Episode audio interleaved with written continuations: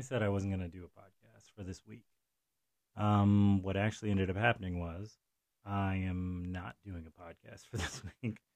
I'm just doing a um, I Dream of Dead Mice episode, which is rare because I don't oftentimes do these. I haven't done one of these in a super long time, and I figured the best way to kind of go about it was to try and do one right now. I had this really vivid dream that was not mine. And it was really kind of fascinating for me, honestly. I've I've dreamed other people's dreams before, but in my life I have never noticed them while I was in the middle of dreaming them. That they were someone else's. Well, no, that's not true either. I have always been able to dream into other people's dreams my whole life. And I don't really tell many people that because it freaks most people out. But um, I'm telling you now. So, ah, how you like that? So, in I guess the story behind this is when I was really young, I had a discussion with my one of my grandparents, and they explained it was called dream walking, and it was something that not everybody could do, and it was really kind of incredible and a gift that I shouldn't throw away. So I worked really hard to try and perfect it, as well as just kind of understand how to do it. So in this dream, of dream walking, I was a lady.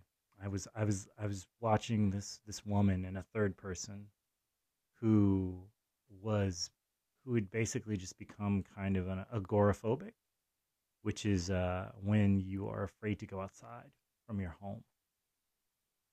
And it was all about just like the pandemic and all these things where like they they felt so trapped like in a bird cage and it was just really kind of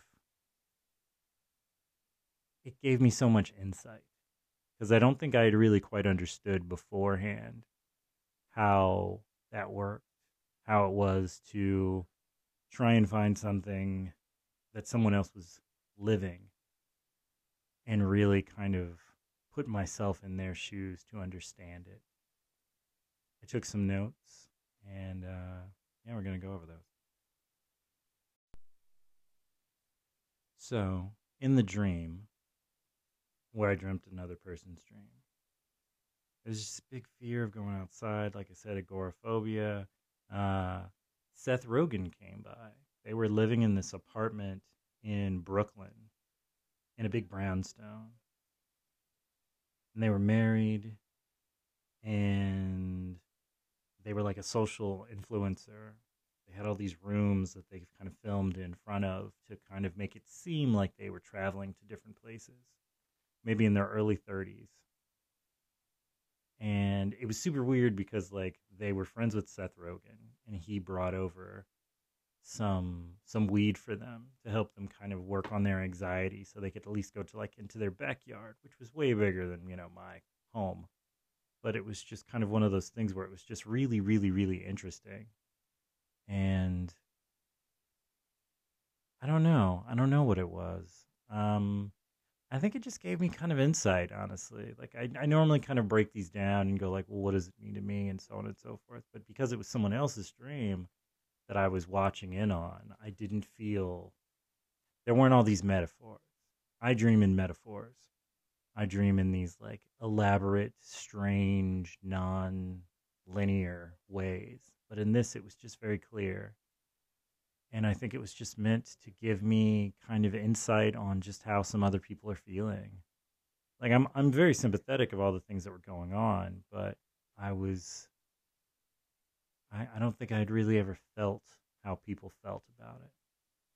Because I've I've just been working this whole time. I've been a mechanic and a painter and I've been just going out and doing all the things I need to do and masking up and washing my hands and being vaccinated and all these things. But what do you do when you do all those things, but you still don't feel comfortable enough to go outside? Like, what must that feel like?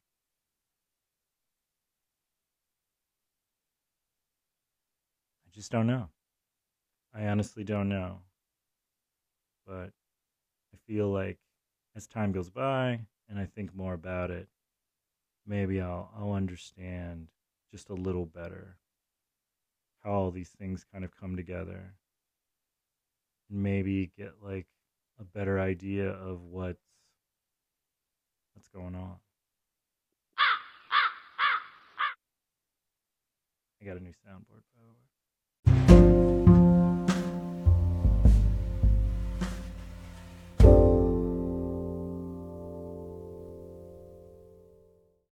I guess in conclusion, maybe we just need to kind of try to understand better where everybody else is coming from. Like if you know somebody out there who's having a rough time, maybe check in on them, call them, email them. If they've been gone for a really long time and you haven't talked to them, realize that maybe they're going through some shit too. Just checking on each other. All right. It's not a typical I dream of dead mice, but I feel like a lot of thoughts got made. Till next time, in or out. Ciao. Oh, yeah. Happy New Year.